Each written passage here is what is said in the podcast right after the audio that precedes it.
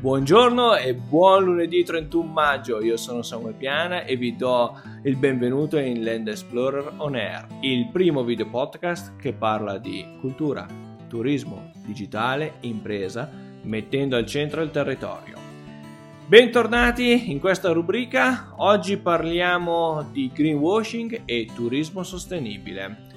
Sì, so, lo so, ne abbiamo già parlato, ma con calma mettiamo a punto tutto.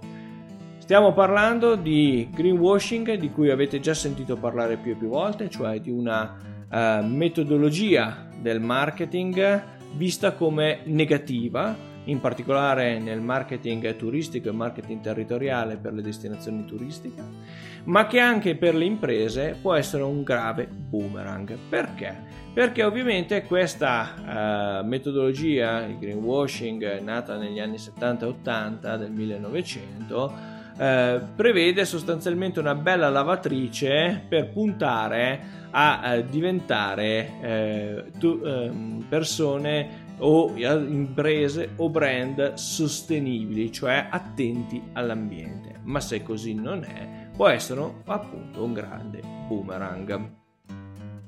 Il greenwashing eh, tocca in, in maniera forte anche la cultura e il turismo e lo sviluppo territoriale. Perché questo? Perché ovviamente il greenwashing vuole eh, mostrarsi attento ai nuovi trend del turismo, le famose 4E di cui abbiamo già parlato, environment and clean nature, quindi tutta la parte di natura selvaggia, di natura incontaminata, del turismo cosiddetto educativo, educational, per poi passare agli eventi e mega event, quindi tutta la parte di eventi e mega eventi e come essi si impattano uh, sullo uh, sviluppo territoriale, per poi non dimenticarci dell'entertainment and fun, quindi dell'intrattenimento, del puro divertimento, che anch'esso torna a essere più sostenibile, più attento all'ambiente. Quindi il eh, greenwashing è un problema ed è un problema che va affrontato non solo e soltanto negli aspetti più, se vogliamo, di immagine, di comunicazione ed economici, ma anche sotto, fer- sotto forma di attivismo. Eh sì, arrivo proprio da una tre giorni di school, uh, una primavera a una school di primavera, una scuola di primavera realizzata magistralmente ancora una volta da Meme eh, Cultura che ha messo appunto eh, l'accento sul concetto di attivismo. Perché?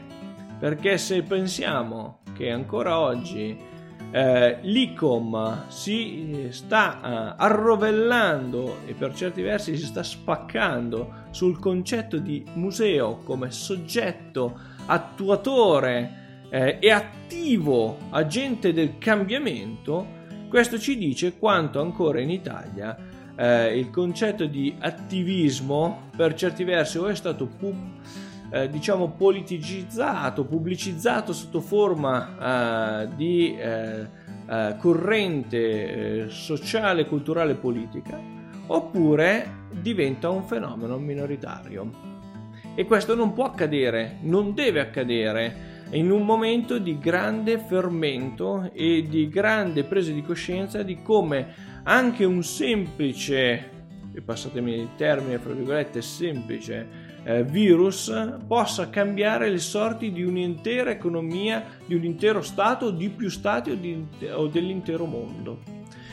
In quest'ottica ehm, è necessario prendere eh, coscienza del fatto che eh, eh, il greenwashing viene evitato quando, quando la comunità prende coscienza dei valori ambientali e culturali Infatti non c'è ambiente senza cultura e non c'è cultura senza ambiente.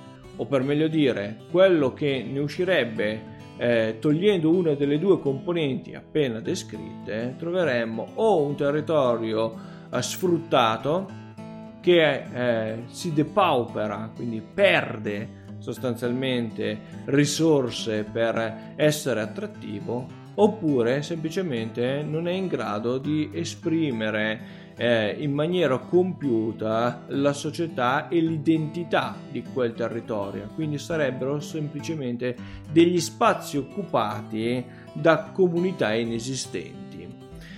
Ecco perché è importante rendersi conto che in questo momento eh, sviluppare eh, azioni ambientali eh, per un turismo sostenibile non può e non deve essere semplicemente un imbellettamento o il mostrare la cartolina uh, classica di un territorio, no? Io penso nel mio vicino uh, come alcune destinazioni, alcune micro destinazioni all'interno di questo territorio siano assolutamente sopra ehm, elencate, soprannumerate da un punto di vista della comunicazione ed altre completamente assenti. Tra l'altro eh, mi fa piacere ricordare come proprio pochi giorni fa sia passato il Giro d'Italia eh, anche sul lago d'Orta e una bellissima ripresa di Omegna che si affaccia alla città più a nord del lago d'Orta, quindi il suo bel golfo, eh, sia stata posizionata sul lago Maggiore e stiamo parlando di riprese di RAI Radio ehm, italiana, quindi da, della televisione eh, italiana per eccellenza e del servizio pubblico per eccellenza.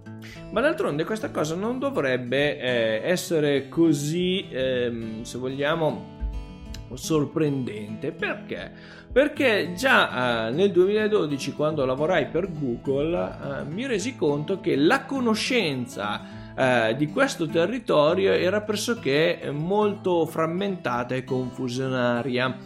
Eh, perché questo? Perché in quel momento stavo lavorando sui cosiddetti distretti industriali, che è uno dei risultati, se vogliamo, di eh, uno sviluppo eh, territoriale, eh, in particolare nel mondo economico, ma che eh, oggi eh, potremmo definirli distretti storici. No? Se penso al distretto del Casalingo, in grave difficoltà, ormai per molti versi un distretto storico, un distretto che deve confluire in un'altra cosa, cioè un distretto culturale, che è costituito non tanto dall'alta concentrazione e dalla elaborazione mh, eh, di grandi numeri di prodotto e in poco raggio di spostamento perché questo è il classico concetto uh, descritto da Marshall ai primi del 1900 eh, legati appunto ai distretti industriali dove c'è alta concentrazione si annullano gli spostamenti e i prodotti aumentano grazie ai terzisti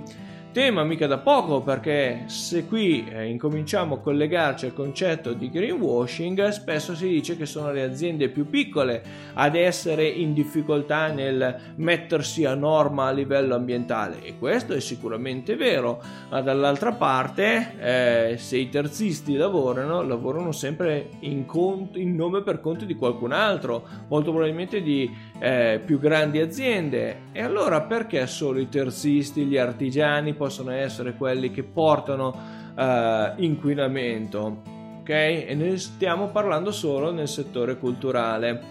Sarebbe bene andare a controllare anche poi il resto uh, dell'imprenditorialità se davvero è così pulita. Ma uh, facciamo un passo avanti. Se noi vogliamo essere ehm, vogliamo essere puliti, evitare quindi il greenwashing in destinazione, dovremo anche incominciare a capire la tipologia di cultura che stiamo presentando e quindi l'identità o le identità di un territorio che devono essere rappresentate per quello che sono, non per quello che ci piacerebbe che fossero. E quindi anche qui è importante rendersi conto eh, dell'immagine che eh, ne esce di un'immagine, eh, ad esempio sul nostro territorio, eh, molto vattata, legata sempre ai soliti eh, bellissimi panorami, ma anche stereotipizzati. Eh, abbiamo problemi ad esempio con eh, frane, con eh, movimenti ehm, franosi come eh, problemi di inquinamento. Il lago d'Orta ne è l'esempio sommo, no? anni 70, anni 80, sversamenti diretti a lago, il lago morto dove neppure un'anguilla vive. Bene, si ricostruisce più o meno uh, la parte biologica di questo, di questo lago uh, con una certa anche prima, primi accenni di biodiversità ed oggi abbiamo l'assoluta necessità di renderci conto che dobbiamo fare un passaggio ulteriore. Questo passaggio però non può e non deve essere un semplice comunicazione eh, dei nuovi valori perché questo non ci aiuterebbe e guarda caso in questi anni abbiamo comunque visto dei momenti di sversamento di inquinanti. E al di fuori del gridare al lupo al lupo e di aver trovato qualche azienda fuori, ehm, fuori regola poco si è ancora fatto da un punto di vista di sviluppo ambientale, che è uno sviluppo che parte dalle coscienze di tutti noi. E non basta dire semplicemente facciamo la raccolta differenziata poca roba.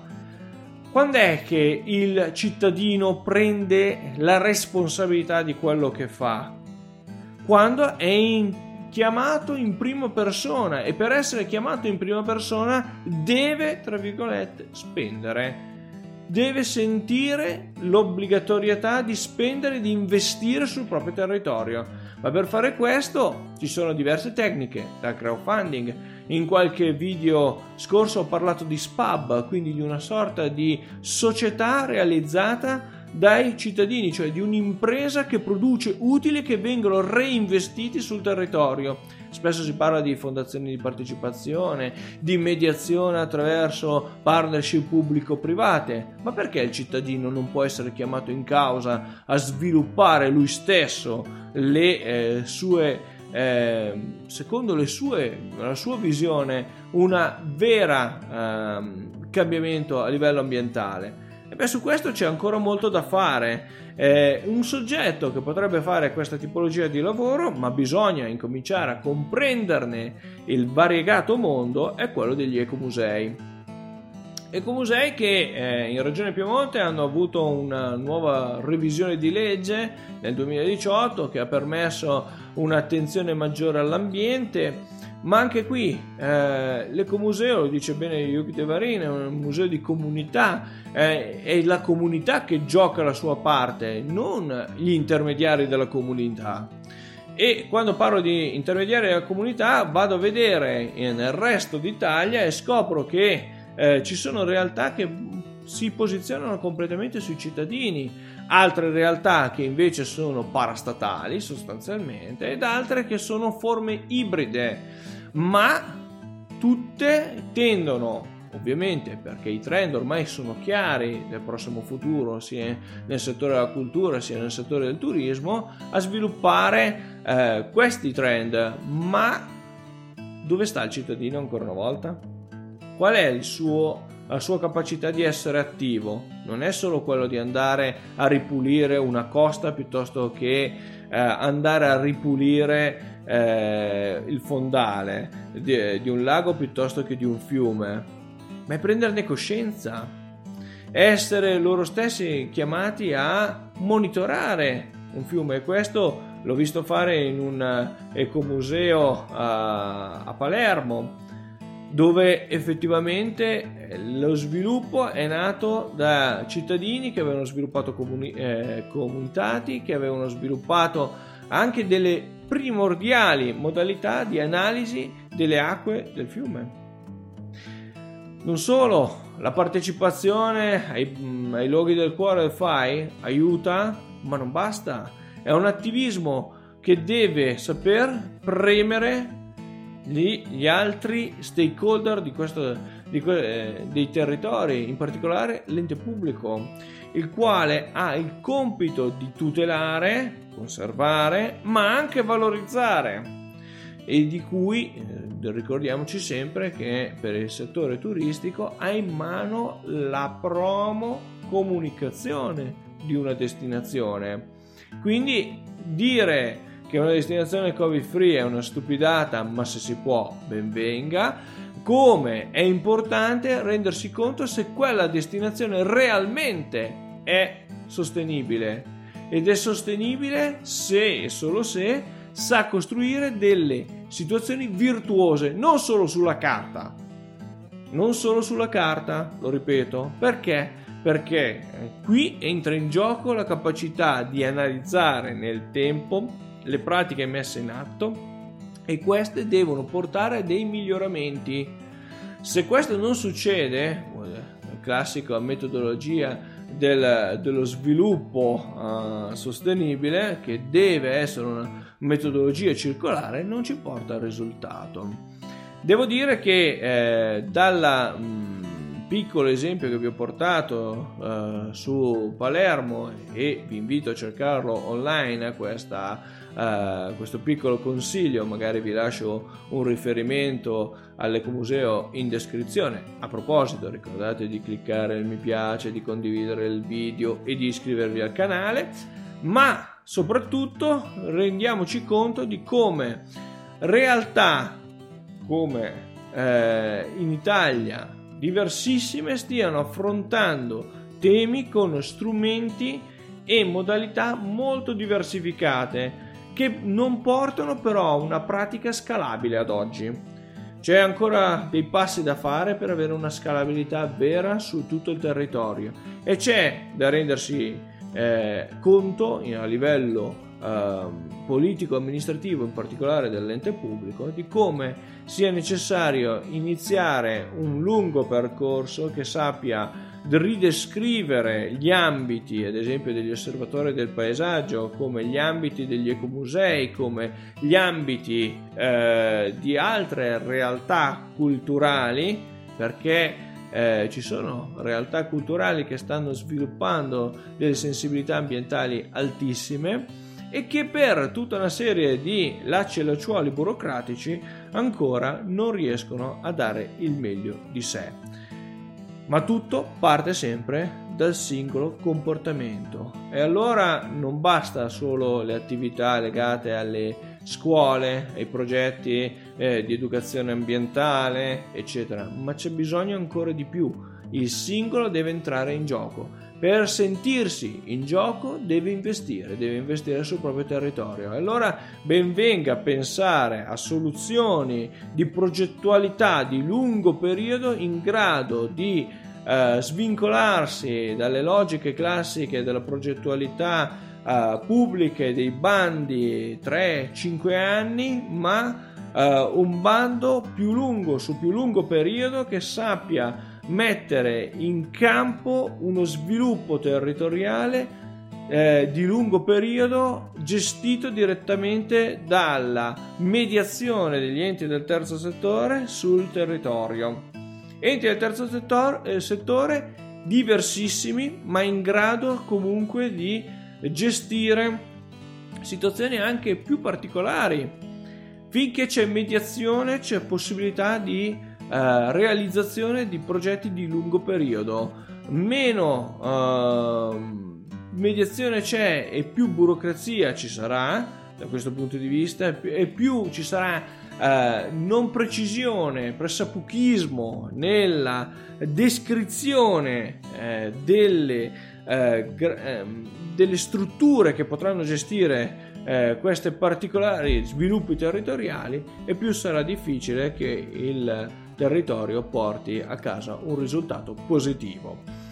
Bene, prossima settimana cercheremo di concludere finalmente la parte legata ai prodotti e eh, alle territorialità, quindi andremo a vedere appunto il turismo in collina, il turismo enogastronomico, come si è, svolu- eh, come si è sviluppato e eh, in particolare vi porterò un esempio eh, che vi anticipo soltanto. Bello vedere sul lago d'Orta e il lago Maggiore e quindi la zona dei laghi del Piemonte una crescita e un continuo, eh, tranne in questo momento di Covid, eh, trend di circa 3 milioni di, eh, di turisti e eh, ovviamente confrontarsi rispetto a Torino piuttosto che le Langhe e Roero dicendo comunque noi abbiamo un grande bacino di arrivi e di, eh, di presenze e permanenze, ma è altrettanto eh, interessante andare a notare come in dieci anni eh, il gap che eh, esisteva ad esempio tra i laghi piuttosto che eh, la, la, zona delle Langhe Roero si sia assottigliata. È vero magari che la battuta può essere scontata, prima in Langhe Roero si vedeva un pullman, oggi se ne vedono due, però sta di fatto che se un trend cresce del 130% la dice lunga rispetto a un solo 22% sui laghi. Bene, non mi rimane che darci appuntamento alla prossima settimana.